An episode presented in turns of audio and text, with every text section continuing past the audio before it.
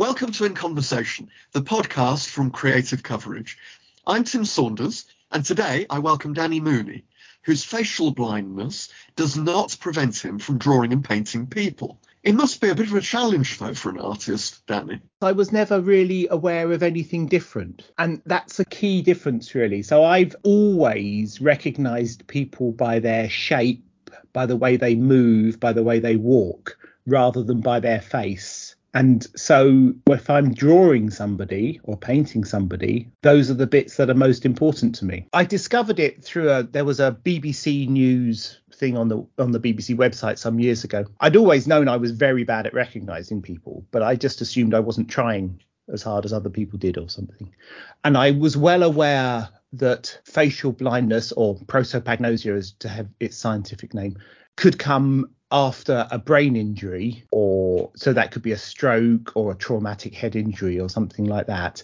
And i also knew that it could exist in its total form. So for, as, as far as i understand um, chuck close the hyper-realistic portrait painter has almost total facial blindness. I knew that there were people that were totally unable to recognize anybody's faces, but what I didn't realize was that there was a spectrum of going from totally unable to recognize anybody's face through to being a super recognizer. And then after reading about that, and the article was talking about a study at Birkbeck, so I contacted them and went up to see them, and they ran me through a battery of tests, and I found that I'm not just lazy, I do have facial blindness. It's obviously it's affected my life, my work rather. Getting the diagnosis was very helpful because it meant that I then didn't put very much effort into trying to do people's faces.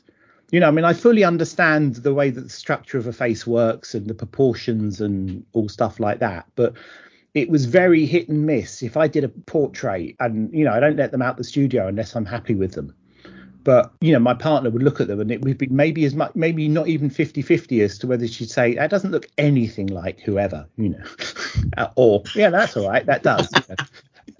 And so once i had the diagnosis it kind of freed me up from feeling that drawing the features was the bit that was the important bit because I can draw recognizable people with just a few lines without any real trouble. I mean, any real trouble. You know what I mean? I mean, as an artist, you know what I mean? I mean, they don't. Yeah, yeah, I do. I... That was quite helpful. And then it's interesting because more recently I've been doing some kind of political cartoons, and it's been. Yeah, that... I was about to mention that. Yeah, well, that's quite good because cartoons are caricatures really, and so what I would, what I tend to do is I look at a few say I'm doing a cartoon of Boris Johnson. I mean I can do the you know the shape and the way he stands without that's not the effort really. You know, so I look at a couple of other people's cartoons of Boris Johnson, I see that they've all got, you know, sort of little piggy eyes and and droopy eyelids at a particular way. And I just think and I just think, well, if I stick that on a round thing that's the face that looks like, you know, doesn't really need the, I put the features in because people like having features in because they notice them and so it's like becomes a it's a caricature. And but the thing that makes say for example boris johnson look like boris johnson is is the hair the round face and the big you know the sort of fat body in the in the shabby suit. For me you know it doesn't need the features but yeah. so i sort of I, I, sort of slightly you know it's the equivalent of sitting next to the brainy kid in class. I sort of sit i sort of have a look at how other people do a caricature of his face and think, well, I could do something a bit similar to that for the actual, you know, like where the, it, where the eyes and the nose type thing. Yeah. It is interesting though, isn't it? When you you start thinking about faces. And I mean, they're, they're all unique, and obviously it's subjective, isn't it? I mean, I heard a very good explanation of facial blindness. This, this, there was a, a, a female, I can't remember her name, a scientist who was studying, and she was saying that if you, you know, if I were to show you two geese you could tell the difference between their faces properly. I'm assuming geese have slightly different markings on their faces. You wouldn't be able to have a problem whilst the two were in front of you telling that they looked a bit different. But if I stuck them in the flock of geese the next day, you wouldn't have a hope in hell of remembering which one was Frida and which one was Bertie. You know, they'd all look, they'd all mainly look like geese faces yeah. mainly look like faces the subtleties and and i don't retain the subtle differences but another thing that's very been very funny when everyone was wearing masks i'm it makes no difference to my ability to recognize somebody at all if you have a mask on. And so my partner Nikki, who always recognizes people, would like was like brought right back down to my to my level. But because that's the level I'd always been at, I was actually better because I'd had many years of practice of, of working on that. But isn't it interesting how opposites attract? Yeah. I need I need someone who can tell me people's names and, and not not just who they are, but what their name is as well, because I can't remember that either. So yes, funny. God, that's not helping you, Dan. Yeah, he's my carer. I've got my coat on and I've done my shoelaces up, you know.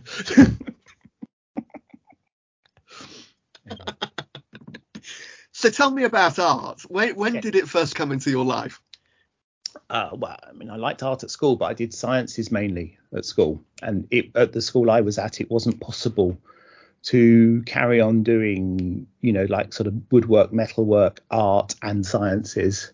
And I decided, with encouragement with my, well, no, I was really into science, and I still am, you know, and I studied sciences. Um, so then I just sort of started doing drawing because I, I went to medical school. I was a doctor at first, so I um, did some drawing just in you know you don't get a lot of spare time but in my spare time and then got increasingly into doing after I'd qualified got increasingly into doing life drawing.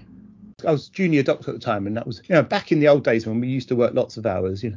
Um, and uh, yeah but I would still be doing two or three nights a week life drawing as well. So I was really quite it was very typical of me to get very very into things you know. And then I just got more and more interested in in that and then I started I went to Goldsmiths to do a foundation part time and then went on and did an art degree at London Metropolitan Can we just talk a bit more about the medical side of Mhm. things? I mean, how long were you a doctor for? I qualified in I, I, 11 12 years something like that And what made you want to change? Or did the art simply come into your life? well um, the, the the art was always much more fun yeah I got quite ill being a doctor I got quite anxious and stressed and depressed and it wasn't really possible to carry on. But I'd already done my art degree by that stage anyway. So it was you know so for quite a long time I was off sick and and but the art there was a stage actually when I couldn't even make art but fortunately that wasn't very long. And so I just you know because art really is something that I I just do. I can't not do it. And so then it, it then just became it sort of filled the space really. You know like when I was a junior doctor and working really hard but still doing several nights a week doing life drawing and evening classes and things. You know it's it's it's easier for me to do it than not do it. Part of you. yeah definitely part of me yeah. So uh, would you say that it sort of helped you out of that difficult period in your life? well it was part of the structure but i mean it was there before as well. Maybe is the answer. I think it's hard to have such a sort of simple a leads to b to c type thing about that you know i also have done quite a lot of art therapy as well and at the time there was you know people wondered at some several therapists wondered whether because if you're an artist it's not classically a good thing to choose art therapy to do because you can get too tied up in producing art rather than the art being um, a sort of expression of the therapy type of thing. But actually, I found that very useful. So I did many years of art, art psychotherapy, and that was extremely helpful and things. But it's a bit hard to know exactly which bit of your life is the thing that saves you because unless you have a very clear story of I didn't do this, I, I discovered it after I was ill, then I was better. It's it's there's not necessarily such a clear narrative arc, I think. Undoubtedly learning anatomy before learning life drawing made life drawing much easier because you know what you're hanging it on. And undoubtedly the fact that I draw a whole body or the way the body's moving or something is related to my knowledge of the anatomy of that.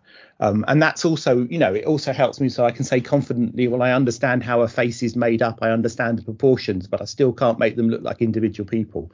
you know, it's it's kind of it's not like what I actually need to learn is well, actually, if you learn a little bit more about eyeball positioning, then you would be able to do it. I know that that isn't the thing. It was very interesting to that one of the horse pooing. That was very. Did I send that one to you? I think I did, didn't I? The profile one. Yes, you did. Yeah, that was very interesting. That was very hard. Yes. To make it look like Boris Johnson and not Donald Trump. And though, whilst I don't feel that it would have worked either way, the point I was trying to make was Boris Johnson. And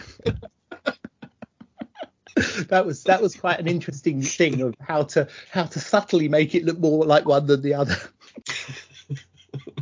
That can be the uh, the image for the podcast, so that Oh, people cool. know what we're talking about. Yeah, that that would be good. That would be Okay. good. And, and, and maybe people can comment, put in the comments whether they whether they think I managed to de-Trumpify it sufficiently, or wait, just you know, maybe if I posted it in America, everyone would think, yeah, if, if Trump had been in power and said one of his many horseshit things, I could just maybe it's one of those ones I could just reuse whoever's it, whoever's doing it, and just claim it. So where are you hoping to go with your cartoons? I don't know. I think my cartoons, I, I seem to have, have, have specialised in producing art that has no particular commercial possibilities. but that's all right. I don't mind because you know I'm doing it. You know, like I said, I do it because it's easier to do it. So at the moment, the uh, the cartoons I'm doing was for me as an expression of my annoyance and you know annoyance really of of the way things have been managed by this government recently. But I don't know where they're going to go. In the same way as my daily iPad paintings, because I do a daily a painting of the sea every single day and have done for nine years. When I started off with those, it was playing with a new bit of technology and living by the sea and thinking, well, I could just you know I was doing pictures anyway. I could do them on the iPad, and now that's become you know that's what most people down this way anyway know me for. And they you know i sell them as um, well i mean they're not all good obviously but some of them i sell them as as you know one off giclée archival prints and things. So i try not to look to see I'm, I'm not doing the cartoons to see because I want them to be this or that. It's I'm doing them, and then if they become a thing, they become a thing rather than anything else. Because it's very difficult with the news, isn't it? Because in order to do political cartoons, you have to stay abreast of the news. In order to stay sane, you have to not stay abreast of the news, and so it's a bit of a difficult. Quite right. It's a it's a slightly difficult tightrope to walk. So I, I, wouldn't like to say. Yeah, I mean, I, I, will do them, you know, but I might not do them again for a bit, or I might. Who knows? My practice really is divided between the work I do digitally, which is mainly the iPad paintings or the cartoons, and I do some digital collage work and stuff. And um, and then in the studio, I work mainly in oils, doing kind of abstracted figures. Um, and I've been very interested recently in figures walking across the beach or coming out of the sea and things like that with the with the light behind them. So they become quite sort of um, etiolated. Well i don't know if it is etiolated because when plants are etiolated they're pale aren't they? But whatever you know tall thin almost like alien looking figures because they get the edges get bleached out by the the highlights and things. And these paintings are multi multi layered i'm going between using acrylic epoxy acrylic and resin, resin, that's the word, epoxy resin and oil painting and sometimes acrylic paint as well to get sort of multiple layers of the painting. So they get quite a sort of thick, rich painting. Um, and that's quite good as well because that takes there's a lot of waiting for that to dry. You know, you can't put a layer of resin on onto wet oil paint and hope it to ha- hope that it has any chance of surviving any length of time and I'm often looking for ways of slowing down my art because I'm a little bit I don't know if I've ever developed from that stage as the kids at nursery where they knock out 10 pictures and say I've done all these pictures for you mummy or daddy you know and you, you um and actually what they've done is enjoyed doing doing the pictures and then they're looking for someone to give it to you know.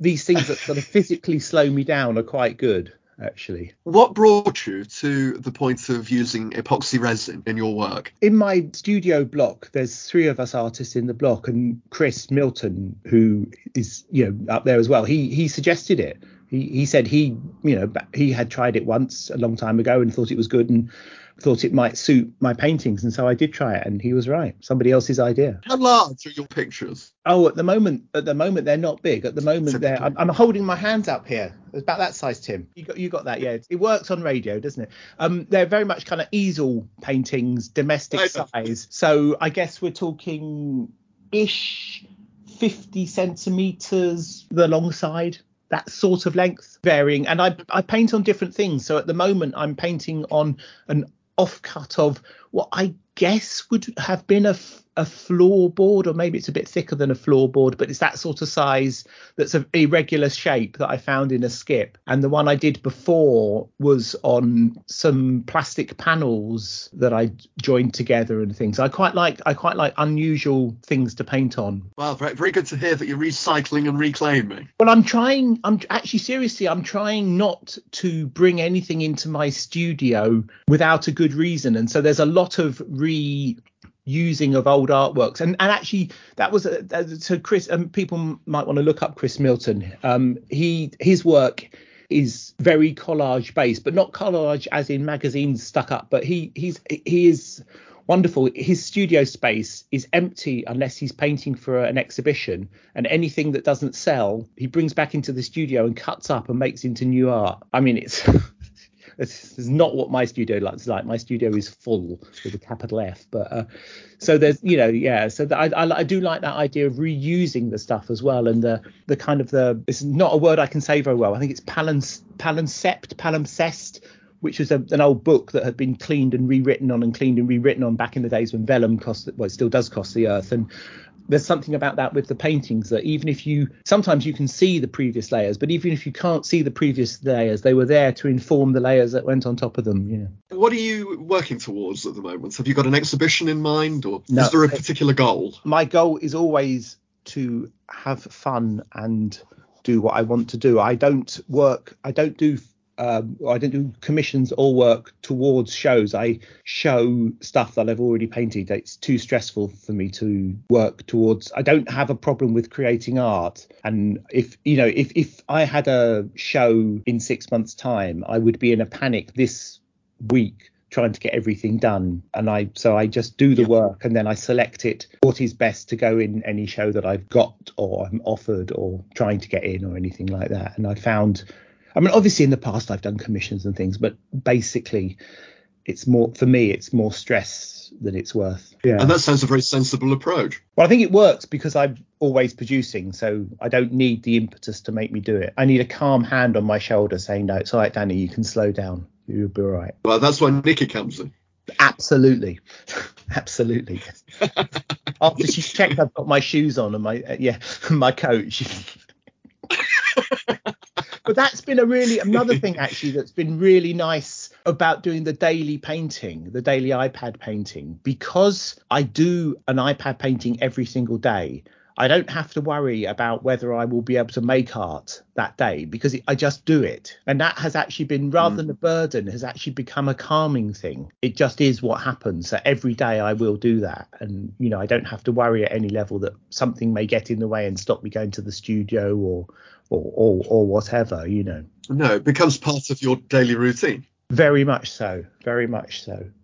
And interestingly, you know, on the first day of the first lockdown, I nearly forgot to do my daily picture. It was, it got to like, I can't remember, like 11 o'clock at night on that. Was it the Tuesday morning or whatever, the Tuesday, whatever it was, you know? And I suddenly thought, shit, I haven't drawn, I haven't done my picture today. And I, and I painted some flowers that were there. But it was just, you know, and it just shows you how the routine, you know, our routine was thrown by that and what it would mean. And suddenly Yeah. I yeah, went to pieces. Yeah. Well, at least you remembered.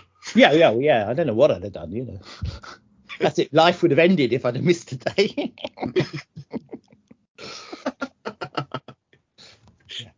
So, what would you say has been your greatest artistic achievement? I guess the greatest artistic achievement in terms of profile to the outside world. There's down down in Hastings and St Leonard's, they've got some those um, wayfaring signs, big enamel signs, you know, saying beach this way and shops that way type of thing.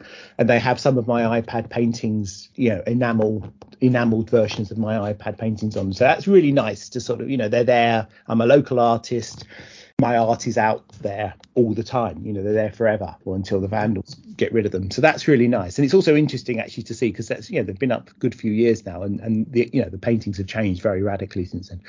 But I think my main achievement really has been a kind of a is is a much more kind of inner thing about just do what you want to do. Just do like i said about not doing the commissions but you know like just doing what you want to do not worrying about for me what it will become. It may or may not become something but as long as i'm enjoying doing it then that's fine. It doesn't matter. Yeah so my current one of my current things at the moment i'm doing is um, making and modifying musical instruments mainly string based ones.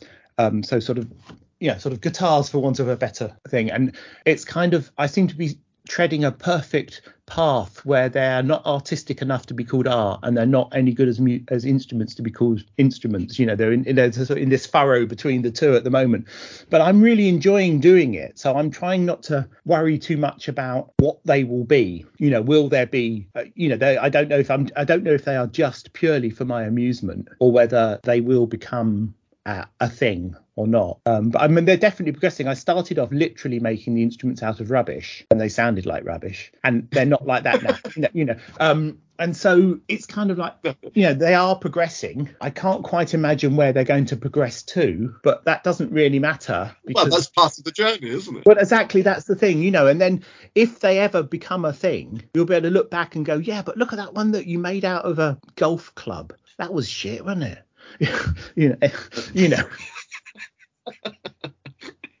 well, no, literally, you know, I mean, it's it's kind of. Do know, they work? Yeah, no, they work. Yeah, they work. I've got three kids, but the older of my two daughters is is very musical and plays guitar and that, and she was able to get a recognisable tune out of the one made of a golf club. Not many people would have been able to, you know. Then I've just finished making a thing that's like a cross between a sitar and a, and a guitar it's not perfect by a long chalk, but it's much closer to, you know, I mean, it, it plays okay, yeah, you know, um, and things. Well, so, that yeah. takes some doing, doesn't it? Are you a musician yourself? That's the other thing. When I started making them out of rubbish, I realised not only were they not playable, but I couldn't play anything. So I have been learning a bit for a few years. Both Nikki and I, we took up ukulele in lockdown. So I've typically put quite a lot of effort into that. So I can play the ukulele okay, and I can play the guitar a bit. And as a younger person, I, when I was at school, I learned the cornet and the trumpet, and I got quite good at that. Although I haven't played it for a decent, you know, I haven't played it since I was like 18 or something, but I got quite good at that. So I've got quite a strong musical foundation from that time. Yeah, so no, I do. I, I play. I'm, I'm. Yeah, again, my my current obsession is probably music as well. I have. I am trying to learn many different instruments. You know, I'm not succeeding, but I'm having fun. So well, that's the key, isn't it? Yeah, I mean, yeah. Isn't it wonderful being creative? Yeah, no, I, I'm very lucky to have the time to do it. I think that's very nice to have the time to do it, and especially as I, you know, I've had job, you know, when I was a medic, I didn't have time to do anything it's really nice to have the time to do it. When I'm practicing the guitar or the ukulele or the accordion or whatever, I'm practicing. But when I'm doing my daily painting, I'm creating art. And it just feels to me that there's something in those words because I'm they, they're the same activity. You know, I'm practicing my painting when I'm doing it and I'm playing the instruments when I'm practicing. You know what I mean? And I feel that there's a there's a kind of a the wording of it makes it feel like learning an instrument should be an unpleasant hard thing and doing the painting should be an easy fun thing because you're you're painting and and I don't think it's one I don't think it's one or the other I think they're all the same activity and as long as you're enjoying making that mark or playing that note it's it's that is creating and that's what matters yeah, very important message there. Well, lovely. Thank you very much for your time, Danny. It's been All right, very enjoyable. All right, cheers. I'm waving. It's ridiculous. Bye. You too, Danny. Bye.